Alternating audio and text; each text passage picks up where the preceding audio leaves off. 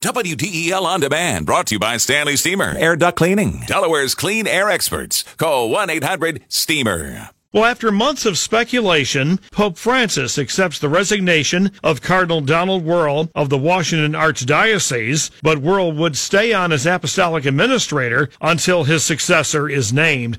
And of course, a lot of this has to do with uh, Cardinal Wuerl when he was in Pittsburgh there, uh, dealing with various cases of clergy sexual abuse. Uh, he dealt with some of those forthrightly and others uh, priests shoveled around, as we've heard uh, throughout the scandal. Uh, Julie Zauzmer, religious reporter for the Washington Post, WashingtonPost.com, and uh, anything unusual about the timing or the way that it came down today, Julie? I would say that the way the announcement was handled was unusual. Pope Francis wrote a letter to Cardinal Wuerl that was made public today, really praising him in the moment in which he accepts his resignation as he steps down for mishandling sexual abuse cases. Pope Francis says he says he praises his nobility was the word that he used um, in choosing to resign. He, the Pope said that there's a difference between covering up crimes and making mistakes, and that what he sees Wuerl as having done is making mistakes that could be justified, uh, which is a, a pretty strong statement condoning Cardinal Wuerl's behavior. Well, even you at the Washington Post, uh, when you were reviewing his record, it was kind of mixed. I mean, it wasn't all bad. Certainly not. Uh, nobody would say that. In fact, he had many instances in which he was really viewed as a leader on trying to address sexual abuse in the church. There were times that he fought all the way to the Vatican to get an abusive priest removed from the church. On the other hand, there were times that he did the opposite and he put priests back in ministry.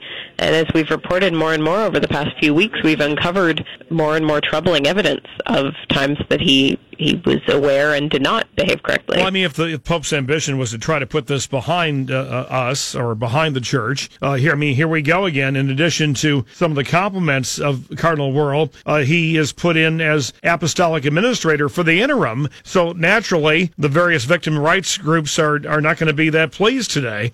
Right. Not only does Cardinal Wuerl stay in place for the coming days or weeks until his replacement shows up, but he also remains a cardinal and remains on the Congregation for Bishops, which means that he will have a say in who is appointed a bishop around the world, especially in the United States, for potentially years to come. And for the record, Wuerl had offered his resignation uh, a long time before, but was that because of the scandals or just simply that he had uh, crossed the threshold age of 75?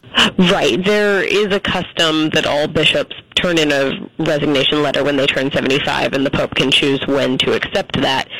Were it not for the Pennsylvania grand jury report that took a real hard look at Cardinal Wuerl in August, he would not be re- retiring today. Uh, any other reaction or, or, context to this that you can report?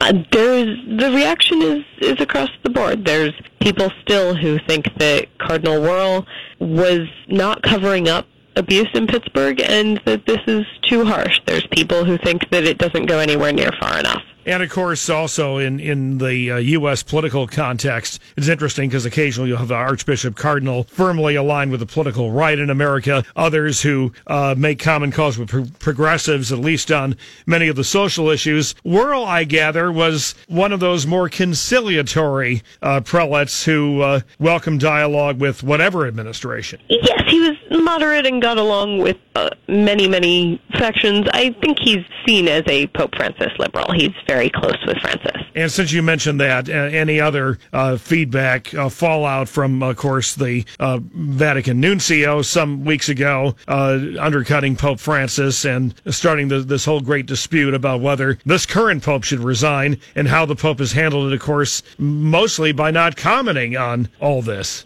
Right. This is if Wuerl were the only sexual abuse scandal that Pope Francis had on his plate, this would be a different story. He has this letter that you mentioned. He is starting an investigation into what former Cardinal McCarrick did. He has scandals in several other countries around the world, and looking like he's taking Wuerl's behavior not that seriously, that's going to, for some people, undermine his credibility on all of those other fronts. Okay, well, very good. Thanks. Appreciate, of course, continuing coverage in the Washington Post, both as a national story and as a D.C. story. Thanks, Julie. Thank you. Appreciate it.